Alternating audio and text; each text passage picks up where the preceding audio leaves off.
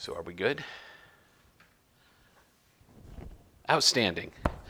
Well, good morning. This, this morning we're going to be reading from the book of Acts, as we have been for a little bit now. We've been kind of, the past year, kind of moving from, from topic to topic or from passage to passage through the story of the Bible. And, now we're in the New Testament in the book of Acts. And We've been uh, reading about the early church, so today we'll be reading from Acts chapter 9. So if you have your Bibles, please join with me in reading, beginning of Acts chapter 9. Meanwhile, Saul was still breathing out murderous threats against the Lord's disciples. He went to the high priest and asked him for letters to the synagogues in Damascus, so that if he found any there who belonged to the way, whether men or women, he might take them as prisoners to Jerusalem. As he neared Damascus on his journey, suddenly a light from heaven flashed around him. He fell to the ground and he heard a voice say to him, Saul, Saul, why do you persecute me? Who are you, Lord? Saul asked. I'm Jesus, whom you are persecuting, he replied. Now get up and go into the city, and you will be told what you must do. The men traveling with Saul stood there speechless. They heard the sound, but they didn't see anyone. Saul got up from the ground, but when he opened his eyes, he could see nothing. So they led him by the hand into Damascus. For three days he was blind and did not eat or drink anything. In Damascus there was a disciple named Ananias. The Lord called to him in a vision Ananias? Yes, Lord, he answered. The Lord said to him, Go to the house of Judas on Straight Street and ask for a man from Tarsus named Saul, for he is praying.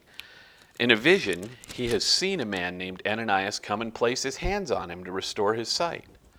Lord, Ananias answered, I have heard many reports about this man and all the harm he has done to your people in Jerusalem.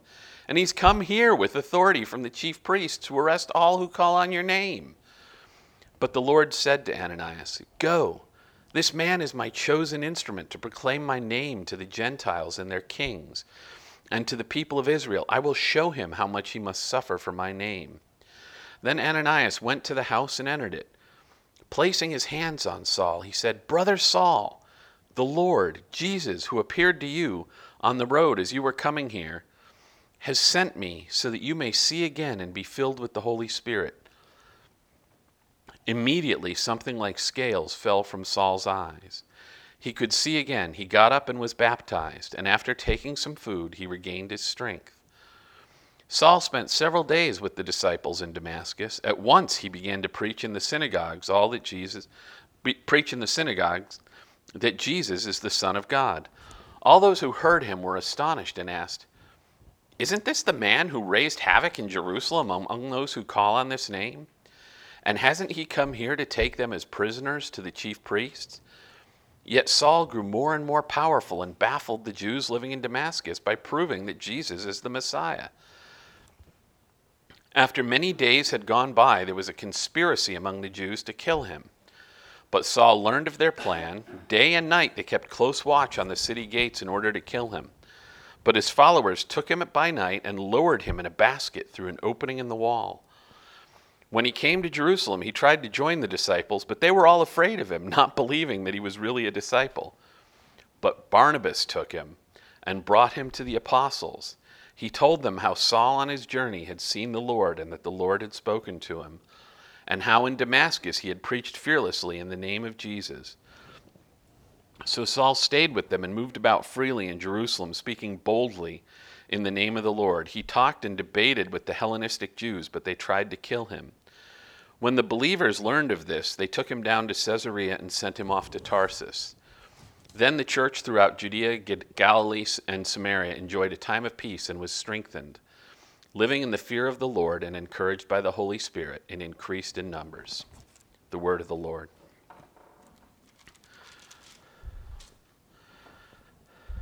Well, as always want to say whenever I read a section of Scripture, there's a lot going on here. If you ever read a section of Scripture and think there's not a lot going on here, you've either missed the point or you're looking at the maps in the back. Because there's always a lot going on. But So we have this story. We've got Saul, who we met earlier as the guy giving the, uh, the approval as Stephen was stoned, said, you know, the people stoning Stephen, they laid their cloaks at the feet of a man named Saul, and Saul was there giving, a, giving approval to it. Well, Saul is a Pharisee. And this is going to be an interesting conversion. It is one thing for somebody to be converted. A lot of a lot of us are used to hearing testimonies and some of us have testimonies of how we formerly lived lives that were very far from God, that were kind of wasted in the ways that the world wastes life. And then, and then God gets a hold of us and changes our hearts and, and transforms us and brings us out of that, that past way of life and into a new way of life that's honoring Him. And that's, that is a great testimony. But this isn't kind of, in some ways, an even more uh, incredible testimony because that's not Paul's testimony. That's not Paul's story. Paul is really trying to follow God. He is, according to the best he knows, doing everything to fulfill that story. We've talked we've talked as we move through the Old Testament about how the Bible is really a story of God making this good creation that he intended to share in fellowship with us, how he placed us as stewards of it, and then we dropped the ball by kind of choosing to set up our our own independence in the form of our father Adam kind of choosing a, a standard of wisdom apart from God and that because of that, destruction and death came into creation, but God was not content for that to, to be the end of the story. So he began that plan of redemption. We talked about how he began by calling a man, and from that man making a family, and from that family a nation, and that through that nation he intended to bless and redeem his entire creation. And that's where he brought the Messiah th- from. Well, this is the story that Saul hopes in. This is the story that Saul really wants to help advance in the world. He wants to see this story carried out. He's a good guy, he's got zeal.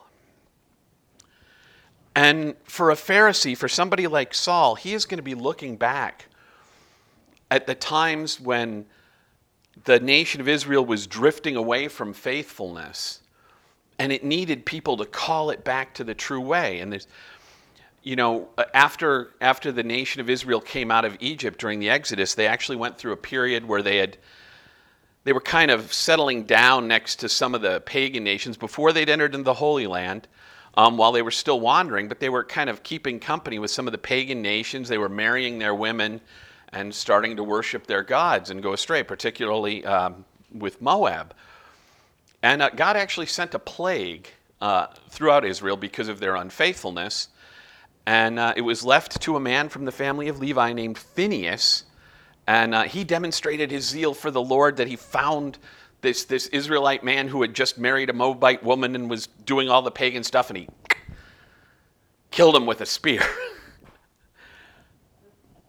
a very dramatic uh, example of zeal, and, and not one necessarily that his New Testament people were called to uh, emulate, but he is praised for his zeal for the Lord, and indeed the plague passes away because of that. And, and God says, well, you know, that he is zealous for me. Well, Paul's, Paul's going to, Saul at this point is going to remember that kind of thing. He's going to remember Elijah confronting the priests of Baal on Mount Carmel when everybody else has gone astray. He's going to remember those times of the nation of Israel getting off track and, and getting into pagan practices and needing prophetic and zealous people to call them back. And that's what he thinks he's doing. He does not think he is opposing God. He really believes that he believes in the story of God, but he's, he's got it wrong. There is, um,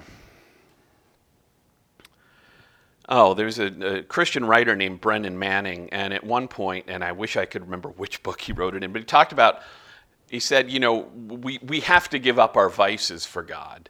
If, if we're going to seriously live for God, we have to give up our vices for God. But we also have to give up our virtues for God, too.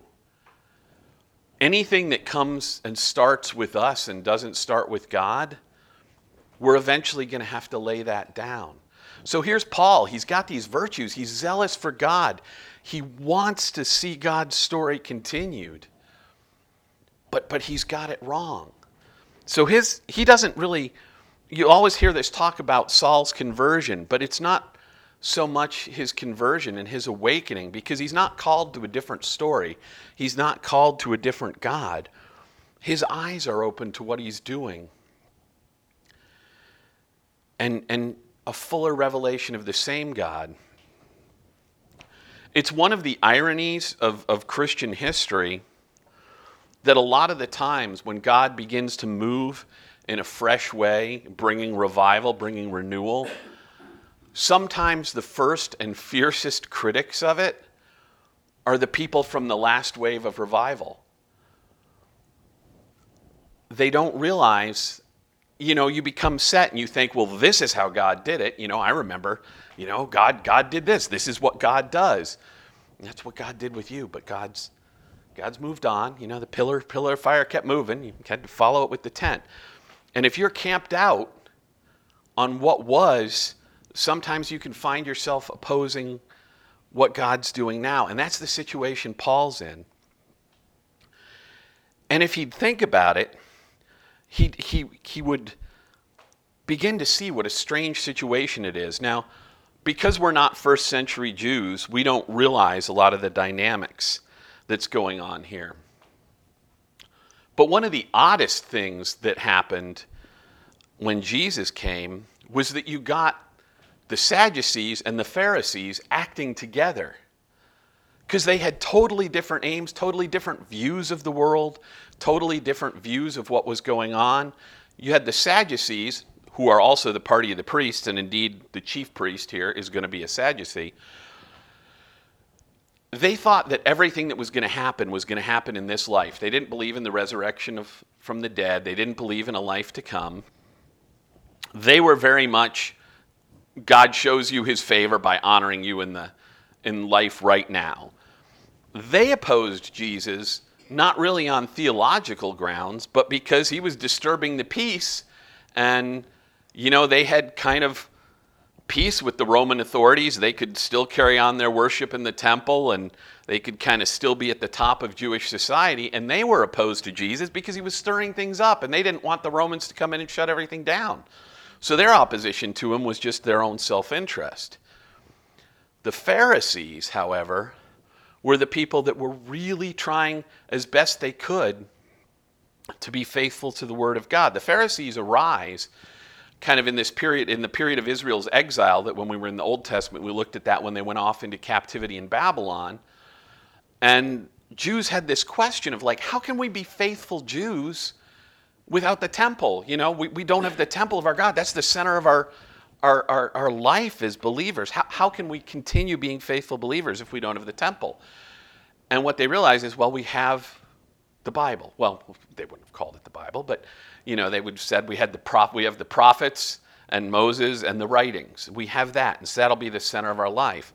So you begin to get this class of scholars that, that search through the scriptures and that recognize that it was Israel's unfaithfulness that caused them to go into exile, and they are determined to be more perfect followers of that word so that they won't ever incur something like that again. And that's that's the Pharisees. They're the ones that are like they they believe in the promises of scripture. They believe in a coming judgment, a resurrection from the dead. And they're trying to be faithful to it. And they see like the, the chief priests and everything, they're faithful, they go to the temple and worship, but they very much see the, the, the chief priests and the Sadducees as sellouts.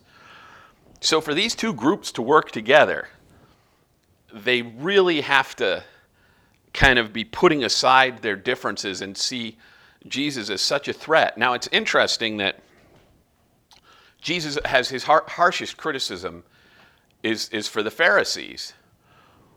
But that's kind of a double edged sword. Sometimes we would think, well, he criticized the Pharisees the most. Those must have been the people that he had the least hope for. But it's, it's not. I mean, if you read the parable of the father and the two sons, we always think of it as the prodigal son, but it's really about the father and both sons. You know, he's just as concerned about that older son who's never gone astray. And he says, hey, you know, when his older son is, is upset about the, the welcome back of the prodigal, he says, Look, I always have you with me, and everything I have is yours. but I had to celebrate. Well, that's kind of the Pharisees. They've never gone astray. He's criticizing them and everything, but he's criticizing them because really they're the only people taking this seriously. A lot of times, um, it's much easier for us to see, to be called to speak to our own tribe. Um, it's very easy to, to criticize a, a them group. Oh, those people. But a lot of times, if we're really being faithful, the people God calls us to confront most often are our own tribe, because that's where we live, that's us. Uh, and there's always a little bit of repentance in that. So, one of the reasons Jesus goes after the Pharisees is because they're the, they're the people taking things seriously. And it's interesting that um, in the New Testament, in Acts, we get we get the statement that a lot of the believers can't come from the, the group of the Pharisees. And uh, in fact, the first people outside of the way to speak favorably about the way are going to be Pharisees in the Sanhedrin. They're going to go, they're going to be defending Paul and say, wait a minute, what if he really did hear from his spirit, you know? So, for Paul being a Pharisee, it doesn't necessarily mean he's opposed to Jesus, but he, he feels he has to be. But it's because he takes things so seriously. So when he's going and making this deal with the chief priest to get these letters, something in his brain ought to be saying, why, why am I allying with this guy again? Because I this is a guy I think is seriously missing it. But he doesn't. He gets that letter and he heads off to Damascus. it's interesting the way the Lord addresses him when he meets him on the Damascus road. He gets this statement, which in the English translation, it, it doesn't have quite the force, but it's still great. It's Saul, Saul, why do you persecute me? Now, the double repetition of Saul, that's personal. It's the same kind of thing when Jesus teaches us to pray and talk about God as Abba. That doesn't just mean father, it means daddy. Well, when God is saying Saul, Saul, and not just Saul, it means it means that he knows Saul. Not just that as, as an abstract fact, I know you, you're Saul, but Saul, Saul, I know you, I made you. Why are you doing this? He doesn't say, come right out and say, I'm Jesus and you're opposing me. He says, Why are you doing this? And I think that's because God knows what's in Saul's heart and knows that Saul just needs to take, have, have him to be forced to focus on the situation and consider what he's doing. It's like, why are you persecuting me? So, you know, Saul's like, Who are you, Lord? I'm Jesus who you're persecuting. Now get up and go into the city and you'll be told what to do. So you have Saul brought up short here and asked to consider what he's doing. Why are you doing this? Not condemning him, but saying, Hey, why? because Saul's heart is has good motives, he's just headed in the wrong direction. Now, as I said, I was telling uh, telling Rick, you know, I, I spent during the week when I was I was going through this, and I was thinking about how this fits into what we know of Paul's life and his time of going to Arabia and studying. And there were all these things I wanted to say about Paul. But as I was praying and thinking about this, it became clear that probably that's not what the Lord wanted me to focus on uh, in this chapter. So we're going to come now to Saul goes into the city. He's blind. He's blind and doesn't eat or drink for three days. Three days is, that's not a random number. Can, can anybody think of another three day event? Come on. I see you laughing, Linda. Three days. Jonah. Three days is, a, is actually a, a typical period of testing uh, in the Bible. And that is definitely echoing uh, the trial of Jesus. And God's, after three days, God speaks to, to this disciple we know of, uh, we're introduced to, called Ananias. Uh, incidentally, not the Ananias that lies about giving land to the temple and is struck dead, um, but, but a different Ananias. Um, kind of redeeming the name. And, uh, you know, if you're Ananias, you're, you're like, Lord, I'm, you, you sure this is the guy you want? I, I, I've heard about this guy. He's um, he's he's like you know bringing people before the authorities, and they're being killed and stoned, and I don't really want to get stoned. But he, you know, the Lord tells him just just go to him, and Ananias is faithful, and he goes to him, and we all know the story. We know what's going to happen with Saul. We know this is Paul who's going to write a chunk of the New Testament and everything. But there's nothing to show that yet. He just knows God told him to go. And so he goes to him. And when he greets him, he doesn't just say, Hey, I, I, I heard you know you had an encounter with God and God sent me here. He goes up to him and the first thing he says is, He says, Brother Saul. He welcomes him in before Saul's done anything to recommend that to him, just on God's say so, when he goes there, he says, Brother Saul. That should always be our posture when we're reaching out for God to the world around us. Too often in, in, in the history of the church, it hasn't been. We, we're really good at playing the us and them game. how, how, how many times have you like watched the news and just seen the state of the country and you think, oh my gosh, you know, this, this is the unbelief and, and you know, that, that kind of thing has, has just expanded, you know. We have, we have the terms for that, you know, we're, we're fallen away, we've turned away, we're in need of revival. You know, we, we look at the world and we see things that way. Jesus actually always has a very different summary of that kind of situation. When Jesus looks around and sees a small group of people, believers, and a large kind of group of unbelief, a large population and unbelief around them, Jesus looks and says, Hey, the field's ready for harvest. That's Ananias here. He's going, he's trusting God that Saul is ready for harvest. And he just goes up and says, Brother Saul, he doesn't lament, oh, you know, I heard on CNN. Well, he does say, I heard about this guy, but he's not like, oh, you know, a CNN, I saw how, how Paul was out there doing all this and, you know, oh, the world's just going to. No, he's like, Brother Saul.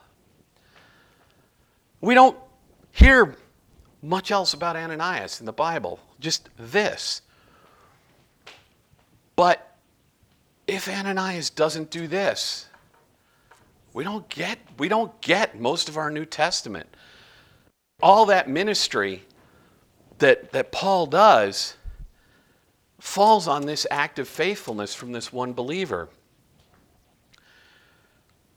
Through various times in church history, there have been these kind of notions that creep in despite the fact that Scripture doesn't teach it that way, that there's kind of like rank in the kingdom of heaven. There's like important believers and unimportant believers and you know those that are called to great roles. And and you'll hear all sorts of justifications for this. And but the language God uses is there are elbows and toes and noses and ears which has no structure of rank in it at all you have at various times of the church you you get this elevation of people that teach of you, you, you see clergy kind of elevated um, by the fourth and fifth centuries. You kind of get this idea that clergy is somehow more special uh, than the regular believers, which is not a biblical picture at all. The New Testament picture is clergy. We're here to teach people so that you can do the work of the ministry that gets confused. You hear people talk about, oh, he's called to the ministry, or yeah, he got the call to the ministry. No, if you're a believer, the ministry is on you. If you're clergy, if you're called to teach, you're just that's there to prepare people to do the work of the ministry. But it all comes down to everybody in the pews. That's how the kingdom moves forward. We get this great, great picture. First Peter, uh, chapter two, verse five. Peter talks about we're living stones. You know, just like Jesus is the chief cornerstone, we're living stones being built together into this edifice that is the church of God. One of the really cool things about moving to New England from West Texas is like there's stone walls everywhere. You go into the woods, there's all these stone walls from the, and um, that's because there's a lot of stones in the field. But they're works of art. You can't just, you got to know which stone goes where, the whole thing falls over. God calls us stones. Humans, we're uncomfortable with stones like that because it takes so much craftsmanship. We can, as, as I said, there's beautiful walls. You can see that craftsmanship, the people that took the time and knew, but we'd rather build with bricks. We like bricks because bricks are bricks. You can stick any brick anywhere and it does the same thing as any other brick. But with stones, they got to go where they go or the whole thing falls down.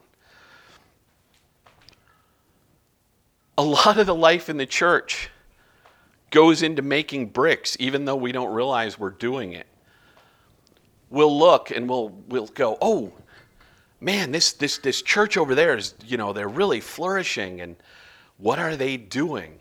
You know, and, and you'll have models on how to do what they're doing. And there are good things about that. There's a lot of wisdom in learning from each other. But we're not called to be the same things as each other. We're called to be what God called us to be, and the highest we, thing we can do is be faithful to seek God for where He wants us, for where He wants us placed. For every Paul, you need an Ananias. And we're going to get to another guy like this in just a second.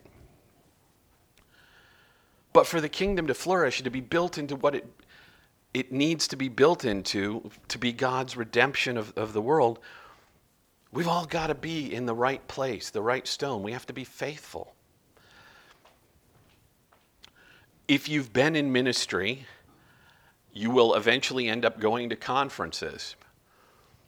Um, and it's kind of funny because having now returned to, to ministry again after a long absence, and I was, Steve and I went to a conference in Massachusetts a couple weeks ago and, and I was struck by just how everybody was saying things. They, were, they, were, they had these plans and structures and, and were presenting them as, you know, well, this is, this is, you know, we're going to bring revival, we're going to do this. And I'm listening to it and I praise everybody for their faithfulness in wanting to serve God and their, they're bringing what talent, you know, bringing their talents to God.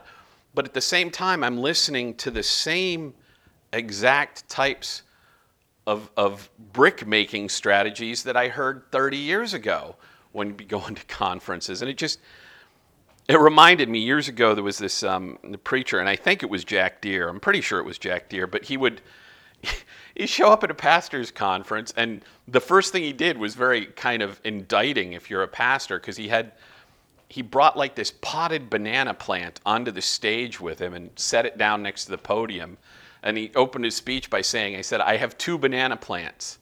This one comes around to conferences with me, and the other one is bearing fruit. Um, you can get caught up in, in trying to figure out what the plan of God is and, and copy everybody else and, and spend a lot of time chasing that instead of just being that stone where God has planted you. Well, like I said, we're going to get to Ananias and then we're going to get to the second one. Now, Saul's been in Damascus and he preaches, and everybody's like, hey, this is the guy that came here to stop this? And it's, it's interesting because this is the first time we get this little, this little description called the way, which lets us know that whatever else the early church was, it wasn't just a set of beliefs. There was something recognizable that people could go, oh, yeah, they're, they're on the way. They're part of the way. Well, so Saul is preaching, and even though it's not quite clear here, we know from other texts, he's, he's actually in Damascus about three years preaching um, and proving that Jesus is the Son of God. That kind of loses something to us. But to say Jesus was the Son of God in Jewish culture, if you say Jesus is the Son of God, you're also saying Jesus is God, which is blasphemy, which is why they wanted to stone Jesus, because by saying he was the Son of God, he made himself equal to God. Well, here's Paul proving it from Scripture.